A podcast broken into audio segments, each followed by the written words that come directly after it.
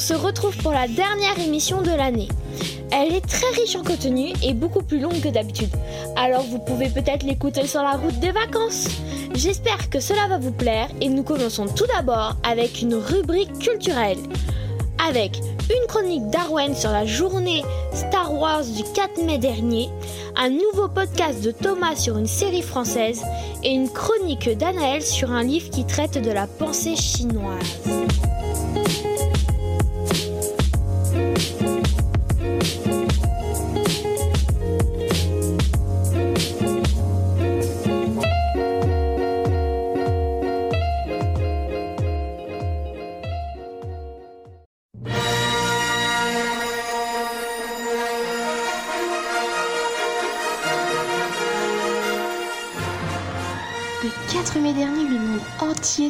Sur les réseaux sociaux pour célébrer la journée mondiale de Star Wars, en l'honneur de la légendaire saga de George Lucas, l'une des plus marquantes et spectaculaires de l'histoire du cinéma. Cette journée a été créée spécialement le 4 mai pour célébrer tout l'univers Star Wars et elle ne cesse de réunir des fans du monde entier, quelles que soient leurs origines. Mais vous vous demandez sûrement comment et pourquoi cette fête mondiale de Star Wars a lieu le 4 mai eh bien, tout cela remonte en 1979 où Margaret Thatcher, une politicienne britannique, remporte les élections législatives. Pour célébrer la première victoire d'une femme au poste de Premier ministre, les journaux ont décidé de publier comme slogan Que le 4 mai soit avec vous, Maggie, en clin d'œil à la célèbre phrase du film Que la force soit avec toi, soit May the force be with you en anglais. May the fourth be with you. May the fourth be with us all. Ce jeu de mots a vite été repris pour nommer cette journée mondiale de Star Wars. Ainsi, depuis ce 4 mai 1979, soit plus de 40 ans après la sortie de Star Wars, les fans ne cessent de rendre hommage au grand chef-d'œuvre de George Lucas et de célébrer comme il se doit cette journée particulière. Et ça a bien évidemment été mon cas car j'ai eu grand plaisir à découvrir cette saga lors de mon enfance.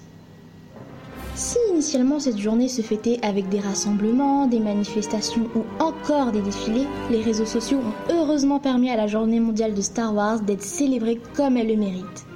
Les hashtags May the Fourth Be With You et hashtag Star Wars Day ont été très utilisés par les fans pour des photos, des cosplays ou des gifs liés à l'univers galactique. Certains se sont même amusés à créer des combats de sabre laser.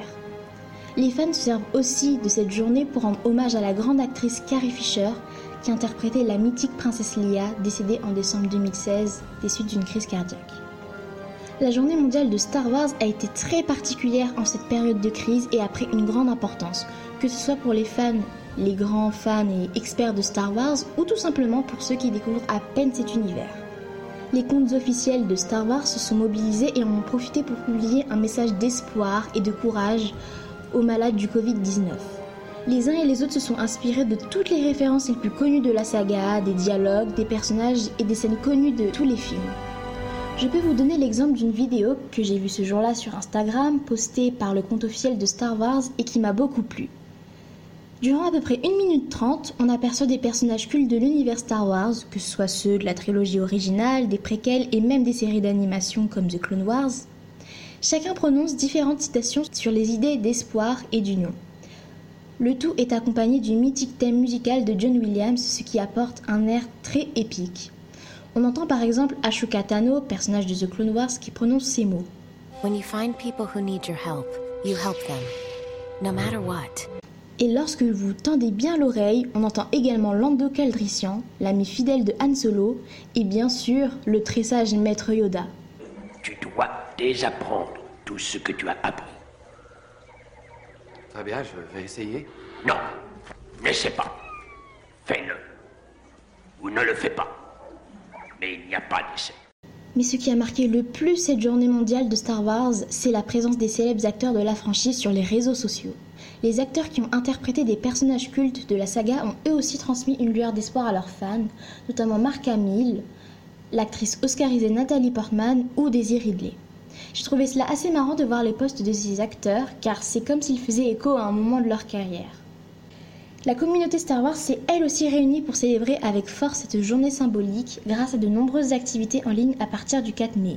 Des sessions de questions-réponses avec des scénaristes, des live tweets et bien évidemment de nombreuses surprises. Alors personnellement, je n'ai pas pu participer à cet événement qui se déroulait plutôt aux États-Unis, mais je trouve ça vraiment vraiment génial. De nombreux fans ont aussi profité pour euh, revisionner les épisodes mythiques de la saga sur Disney ⁇ et personnellement j'ai beaucoup apprécié me replonger dans cet univers qui me rappelle de très très bons souvenirs. C'est donc une lueur d'espoir qui a traversé les réseaux sociaux ce 4 mai. Ces messages remplis de sagesse et de courage ont non seulement eu une portée symbolique pour la communauté Star Wars, mais aussi pour le monde entier en cette année 2020. Je trouve que c'est d'ailleurs cela qui a rendu cette journée plus forte et qui m'a donné encore plus envie de la fêter.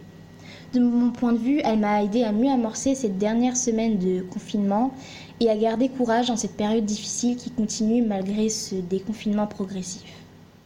Et eh bien voilà, c'est tout pour cette chronique. J'espère qu'elle vous aura plu. En tout cas, continuez à bien prendre soin de vous. Et bien évidemment, que la force soit avec vous. May the force be with you. May the fourth be with us all.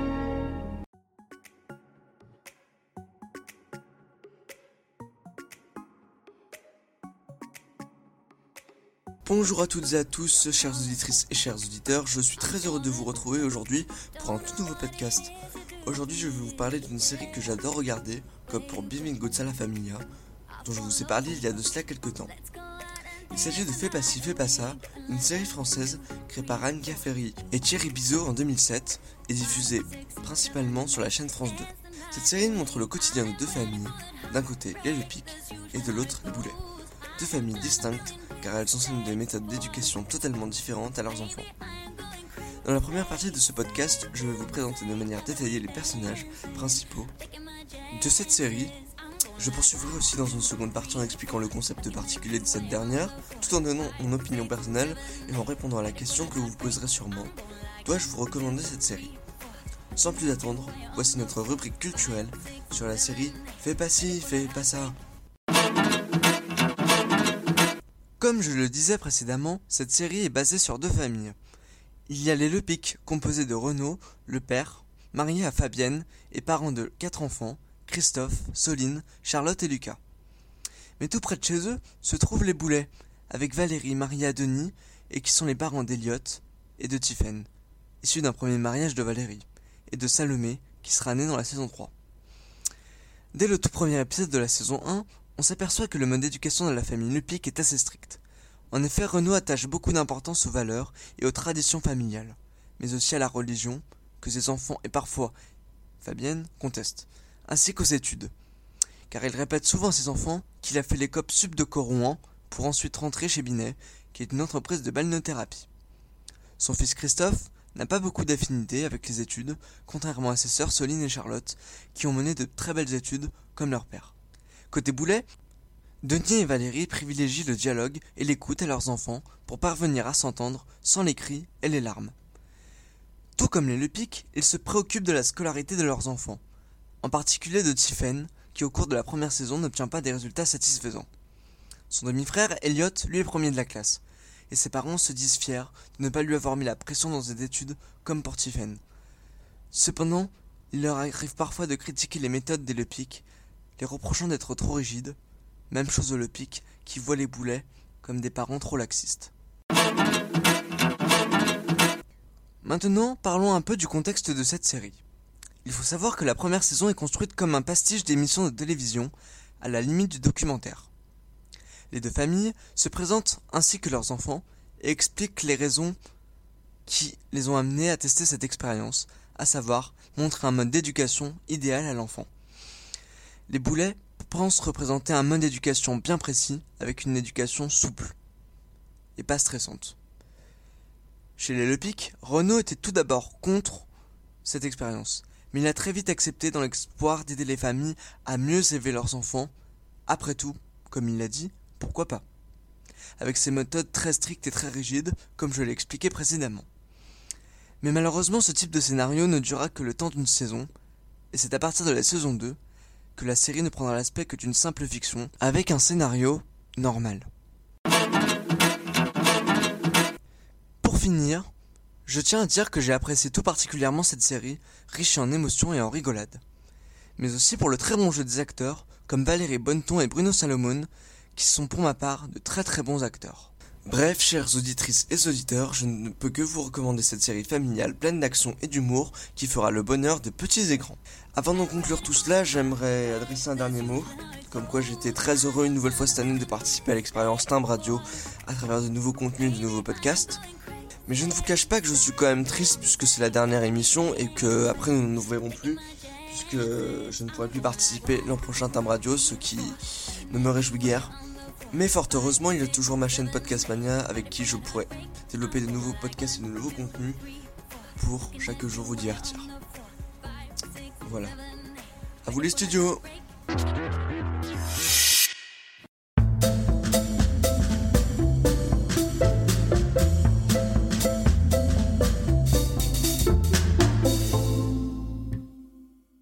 Quelques arbres dégarnis au bord d'un rivage, une étendue d'eau calme, des collines dans le lointain, un pavillon vide sur une toile jaunie.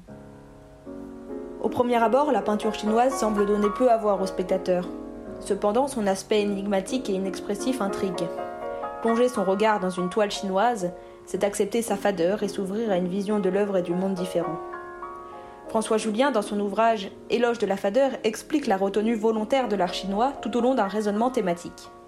Ici, la fadeur doit perdre cette connotation négative que nous lui connaissons dans la pensée occidentale. Ni améliorative, ni dépréciative, la fadeur s'impose davantage comme un mode de vie, un courant de pensée que tentent d'approcher les artistes, les intellectuels, car je cite l'auteur, la vie fade est un idéal. En effet, vivre dans la fadeur, c'est accéder à un certain détachement, à la sagesse qui ne s'abandonne pas aux excès ni aux extrêmes. Le confucianisme est attaché au centre, à la position de la neutralité, considérée comme celle de la sagesse, car elle éloigne toute position partiale, toute opinion tranchée qui nous écarte du chemin de la connaissance et de l'harmonie. D'ailleurs, le nom de la Chine lui-même provient de cette philosophie du milieu, qui est primordiale. En chinois, Zhongguo signifie empire du milieu. La pensée et donc l'art chinois se construit autour d'une philosophie qui pousse à l'ouverture sur le monde. Il est important de ne pas rester figé dans une position et de toujours s'ouvrir à de nouveaux points de vue ou connaissances. La fadeur s'impose donc, selon cette philosophie, comme le carrefour qui permet l'ouverture à toutes les autres nuances. C'est d'ailleurs pour cela que la fadeur permet la transcendance, c'est-à-dire le dépassement. Dans tous les domaines, la fadeur semble vérité. L'exemple des saveurs est frappant. Les cinq saveurs s'excluent entre elles l'acide, la mer, le doux, l'acre et le salé. Je cite encore une fois l'auteur Quand la saveur est amère, elle ne peut pas en même temps être douce. Quand elle est acide, elle ne peut pas être en même temps salée. La fadeur est donc le seul moyen de faire coexister les cinq saveurs. Aucune n'est exclue et la sagesse permet de s'ouvrir à l'éventail complet des saveurs, de jouir de l'équilibre parfait entre les cinq nuances. On retrouve également la fadeur dans la musique. Elle s'exprime dans l'étouffement des notes et des sons. La fadeur de la musique qui s'évanouit permet de passer de l'audible à l'inaudible et rend l'oreille plus sensible. En effet, tandis que les notes se dissipent, l'oreille est de plus en plus attentive jusqu'à la disparition totale du son. Cet effacement conduit à l'intériorisation de la mélodie, à la persistance interne des sons qui permettent d'accéder à une certaine harmonie et à l'introspection. Par ailleurs, à l'instar des saveurs, les notes de musique s'excluent entre elles. François Julien cite lui-même Lao Tzu, un sage chinois qui aurait été contemporain de Confucius. Les cinq notes de la gamme n'ont d'autre résultat en définitive que de conduire l'homme à la surdité, de même que les cinq couleurs le rendent aveugle ou que les cinq saveurs rendent insensible son palais. Partant, il faut savoir tendre l'oreille au silence pour accéder à l'harmonie, pour n'exclure aucune note et donc aucune vérité. Mieux vaut donc garder le silence qui conserve et sous-entend toute la capacité harmonique des sons. La fadeur dans la poésie chinoise, au même titre que la peinture, les saveurs ou la musique invitent au dépassement. La poésie ne fait qu'effleurer une image, ne décrit qu'une scène sans rupture, un son continu, étouffé, une brise qui caresse la peau, une lumière douce. Il n'y a aucun heurt et tout ne semble que s'esquisser. François Julien résume en disant que la fadeur ne se prête à des manifestations perceptibles que pour renvoyer vers le dépassement harmonieux, leur résolution silencieuse. Dans tous les domaines, la fadeur semble donc s'ouvrir comme un autre monde, qui accède à la sagesse, à la vérité, car rien n'y est fini, tout n'y est que suggéré. Le pavillon vide sur la toile du peintre laisse entrevoir une présence qui n'est pas évoquée, et les collines dans le lointain brumeux ouvrent le paysage à l'immensité sans le montrer pour respecter l'harmonie de l'image. Toutefois, il existe bien en Chine des artistes qui vont à l'encontre de cette idéologie de la fadeur. François Julien prend l'exemple d'un peintre qui représente les rives d'un fleuve avec un paysage qui multiplie les détails. Cependant, si cette peinture rend effectivement compte de la complexité d'un paysage et de la richesse de ceux-ci, elle n'invite pas pour autant à un dépassement. À la différence de la peinture fade, ce paysage de la densité invite plutôt à une observation minutieuse des détails qui abondent. En somme, les paysages et l'art de la fadeur en général appellent à une disparition, un effacement qui laisse place à une réflexion interne. Merci Arwen, Thomas et Anaël. Tout de suite, un dernier épisode du télétrottoir de Monsieur Vince intitulé Les étonnements au temps du confinement.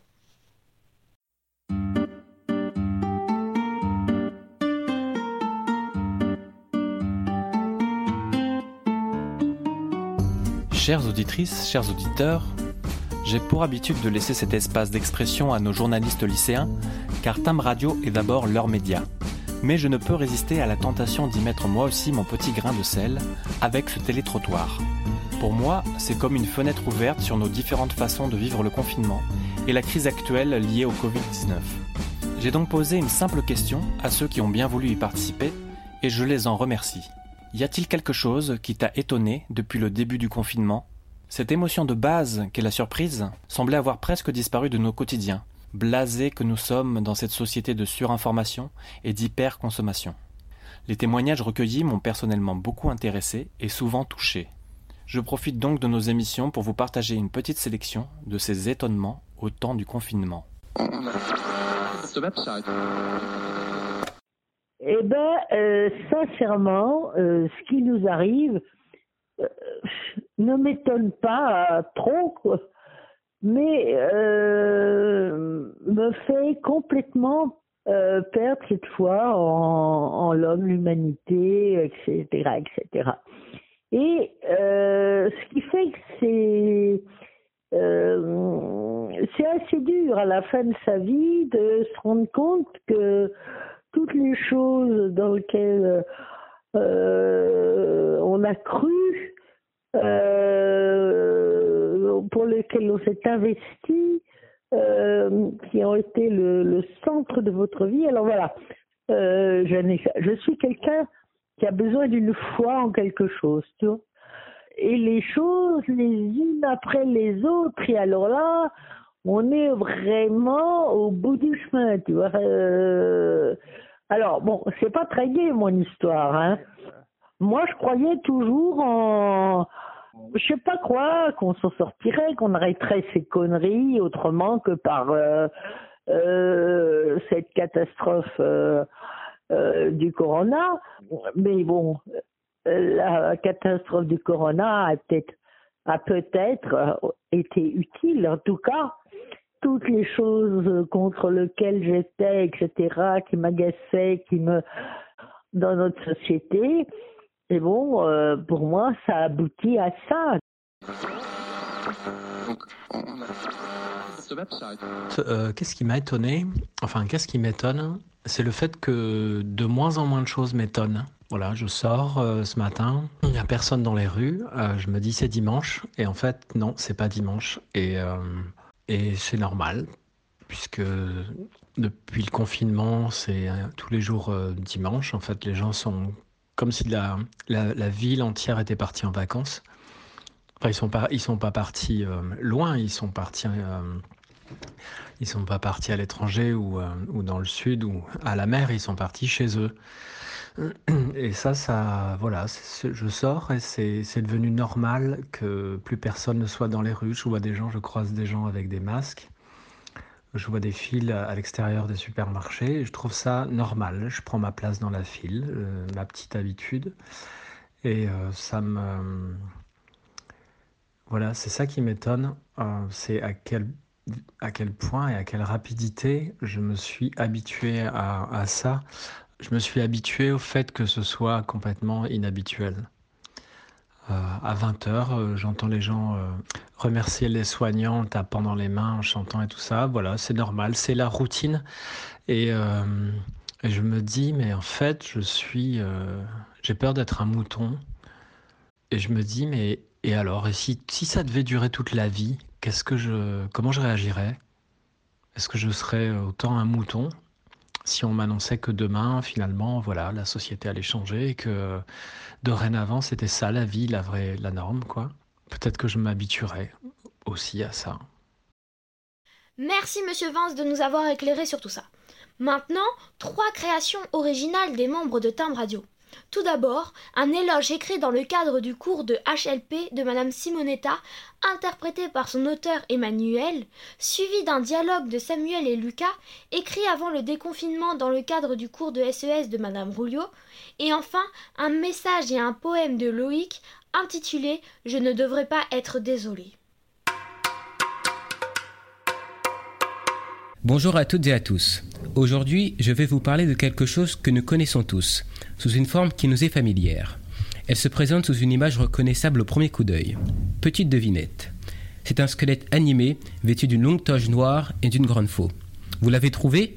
Si vous ne l'aviez pas, vous faites preuve d'une grande nullité. C'est la faucheuse, bien sûr. Et cette allégorie est la parfaite illustration pour vous faire l'éloge de la mort. Oui, je vais vous parler du trépas, un événement malheureux, ou heureux.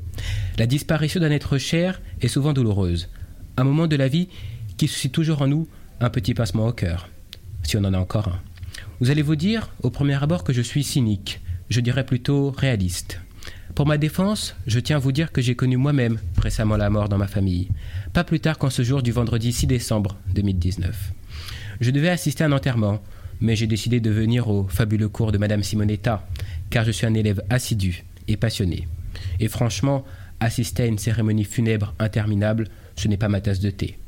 Je tiens tout de même à saluer la mémoire du défunt, qui était une personne absolument remarquable, mort à plus de 100 ans, et qui, avec quelques années de plus, aurait pu faire son entrée dans le livre des records. L'enterrement est l'occasion pour moi de parler de la première chose qui est géniale dans la mort. C'est le choix de sa bière, pas de la boisson bien sûr. Mourir est une question de style. Pour une personne prévoyante, c'est la sélection d'un cercueil de bon goût. On peut être comme tout le monde, choisir un cercueil en bois bas de gamme pour son futur lieu de résidence. Au contraire, on est une personne avec plus de chic et on choisit des matériaux nobles. Il y a l'ébène, l'acajou et le nec plus ultra, le ronce de noyer. Il ne faut surtout pas oublier l'intérieur de votre future demeure. Un cercueil capitonné de velours avec coussin et drap assortis, c'est plus confortable, non? Il faut également ne pas faire l'impasse sur votre lieu de paix. Vous pouvez être en compagnie de tous les autres macabées, mais cela manque un peu d'intimité. Ou alors, vous pouvez opter pour votre propre caveau familial. Ne pas être en compagnie de la populace, c'est beaucoup plus classe. Désormais, 20 milieux sous la terre, vous pouvez pleinement profiter de votre seconde vie. Fini les tracas du quotidien, les petits-enfants casse-pieds, le raz-de-marée d'impôts à payer et les voisins tous en train de clamser. Le meilleur dans la mort, c'est qu'on peut faire plaisir encore à ceux que l'on aime, ou au contraire, leur planter des couteaux dans le dos. Je fais bien évidemment allusion à l'héritage, qui peut être hélas la source de toutes les discordes. La première option, pour le plus gentil des morts, c'est l'occasion de faire une dernière fois plaisir à ceux qu'il aime. La seconde, plus ingrate, est le déshéritage, et de faire don de sa grande ou petite fortune à une œuvre caritative. Mais même dans l'au-delà, on verra que vous étiez une personne soucieuse du bien-être des autres. Quand on est croyant, une autre voie se dessine. C'est celle du paradis, une sorte de club med éternel, où tout est gratuit à vie, et où vous pourrez profiter de vos activités à mort. Vous pourrez dormir autant que vous voulez et manger autant que vous le souhaitez.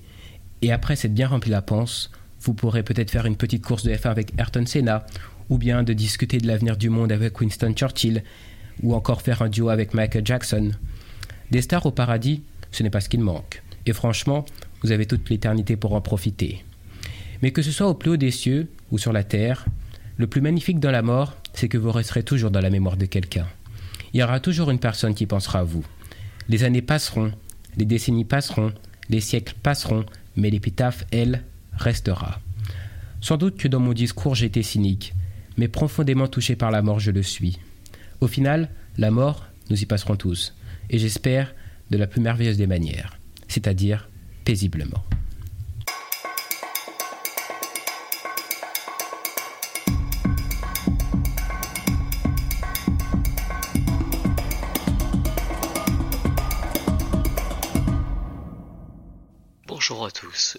Suis Lucas. Et moi je suis Samuel. Et aujourd'hui nous allons parler du déconfinement sur la base du volontariat.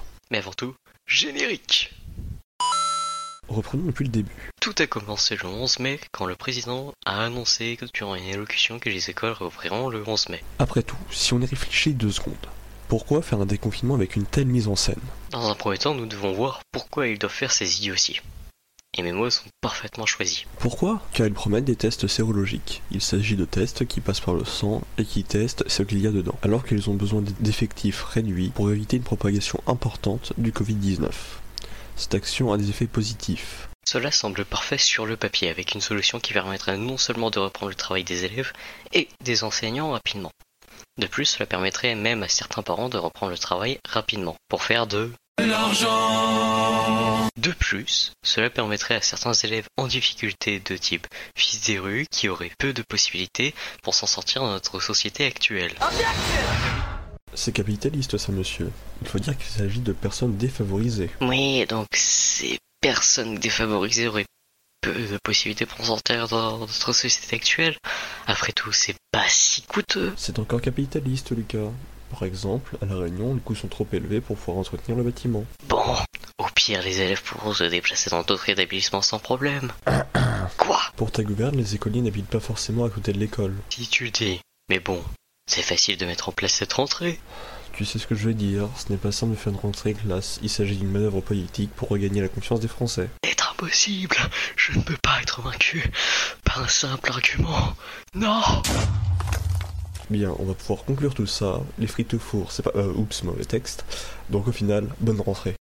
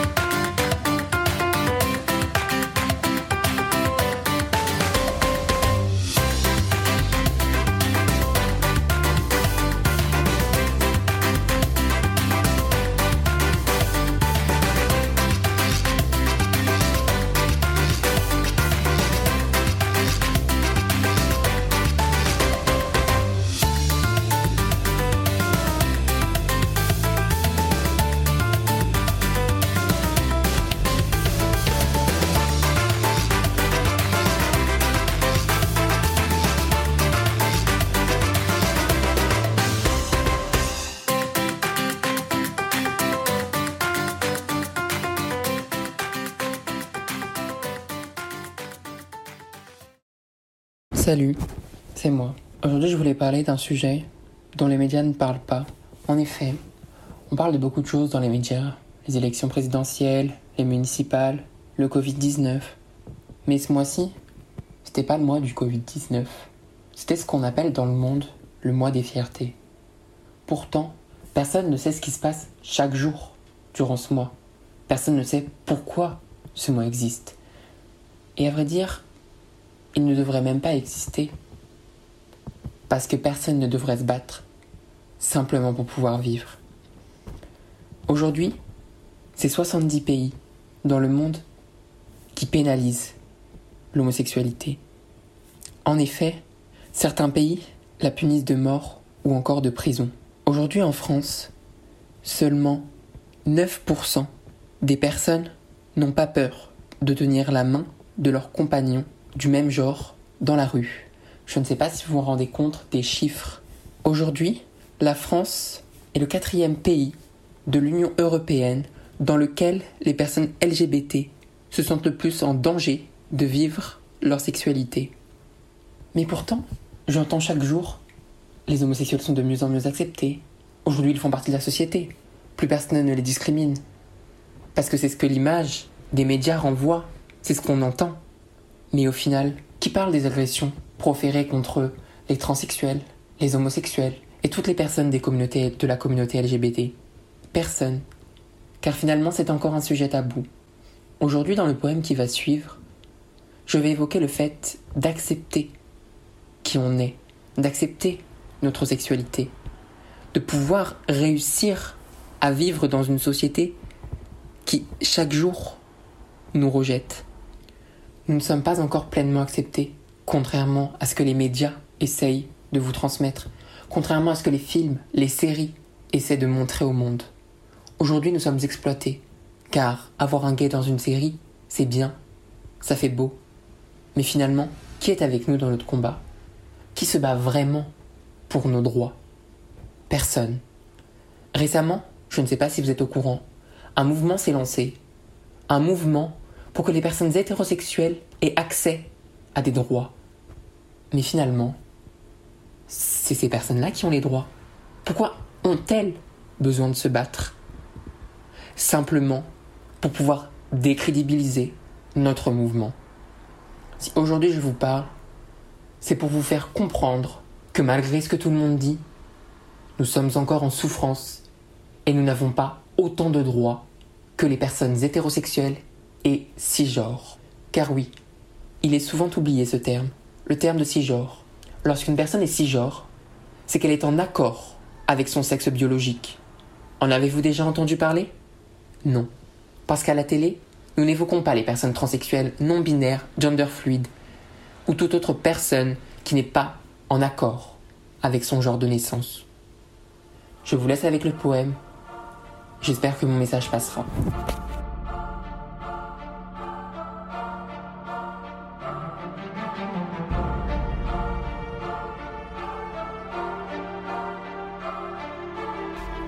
Me prétend libre de pouvoir vivre. Pourtant, chaque jour je fais le tour de cette prison qui est devenue mon poison. Une société hétéronormée si genre, dans laquelle on fait genre de nous accepter peu importe l'être aimé. Pourtant, chaque fois, je le crois ce tableau qui me peint comme pas beau, monstruosité qui devrait crever pour être né un vil pédé. Il m'arrive de tomber dans une rivière sombre. J'en viens me haïr, sans rire, d'aimer quelqu'un. Sans doute vous me direz d'arrêter d'être plaintif ou craintif, car finalement je suis faible, puisque je veux me couper les ailes. Cependant, prenez le temps de comprendre que sans attendre, je ne peux aimer, sans être traité de pédé ou bien dégoûté. Si l'on souhaite, ils peuvent être conjugués. Alors je vous le dis, je me souhaite souvent la mort pour aimer ou désirer simplement sucer ou me faire enculer. Riez aux éclats ou bien pleurer au son de ce glas. Moi je prie pour qu'un jour, sans jouer de mauvais tours, ce sera mon tour de pouvoir baiser sans dégoûter, de pouvoir aimer.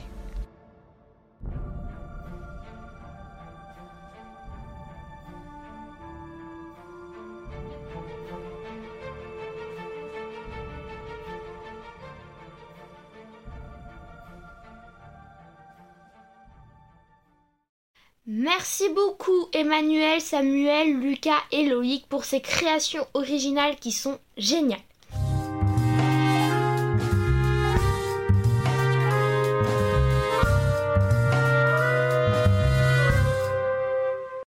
Puisque c'est la dernière émission de cette deuxième saison, et quelle saison? C'est le moment de faire un petit bilan de l'année écoulée. Si l'on se fie d'abord au nombre de productions de timbres radio, il est impressionnant. Qui aurait cru que l'on pourrait produire une bonne dizaine d'émissions malgré tous ces mois de fermeture du lycée? Je ne regrette pas d'avoir fait le pari de cette aventure radiophonique à distance, bien au contraire. Malgré le confinement, je serais presque tenté de dire grâce au confinement, chaque lundi et chaque jeudi, un noyau actif d'une dizaine d'élèves était fidèle au poste pour nos deux réunions hebdomadaires. Les sujets préparés ont été très variés, certains simples et légers, propices à l'évasion et au divertissement, d'autres beaucoup plus graves et difficiles à traiter, souvent forts et engagés. La grande qualité de ce travail a été reconnue au-delà des murs du lycée et nous a valu de gagner trois prix et pas des moindres. Premièrement, le coup de cœur du jury dans le cadre du projet Podclass avec la radio Move. Ensuite, le premier prix du concours Mediatix de l'Académie de Versailles dans la catégorie radio lycéenne. Et enfin, un autre coup de cœur du jury pour notre ligne éditoriale engagée lors de la phase finale de ce concours national des médias scolaires. Nous ne faisons pas de la radio pour gagner des médailles, mais ça fait toujours très plaisir d'obtenir cette reconnaissance. C'est le moment aussi de remercier tous ceux qui ont contribué à faire vivre notre radio lycéenne. Merci à tous ceux qui nous encouragent et nous soutiennent. Je pense bien sûr à la direction du lycée, à M. Pichard qui a tout de suite laissé une place et des moyens à ce projet, et à Mme Malacarne qui fait partie de nos fidèles auditeurs et qui, malheureusement, nous quittera la rentrée prochaine. Nous lui souhaitons beaucoup d'épanouissement dans ses nouvelles fonctions, en espérant qu'elle continuera d'écouter nos émissions. Je pense aussi à tous les collègues qui ont manifesté leur enthousiasme pour cette aventure, et particulièrement à M. Cotresse et M. Sartoris, qui m'ont épaulé cette année lors des conférences de rédaction le mercredi midi. Un grand merci également à nos multiples partenaires extérieurs, En tout premier lieu à Laura Burukoa, artiste en résidence au Centre d'art contemporain de Bretigny, qui s'est intéressée à notre projet et s'est beaucoup investie à nos côtés pendant le confinement. Son regard extérieur et sa créativité nous ont été très précieux. Merci aussi à l'équipe de la radio Move, notamment à la journaliste Sonia Deschamps, qui nous a fait profiter de son savoir-faire professionnel.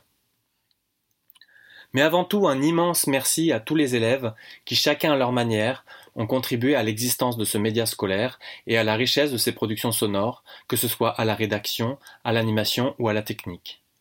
Si la radio a pu être pour eux un lieu d'expression de leurs idées et de leurs talents, mais aussi un lieu d'engagement et d'émancipation, l'objectif principal est atteint. Malheureusement, la grande majorité de nos membres quittent le lycée et il nous faudra donc renouveler l'équipe à la rentrée prochaine.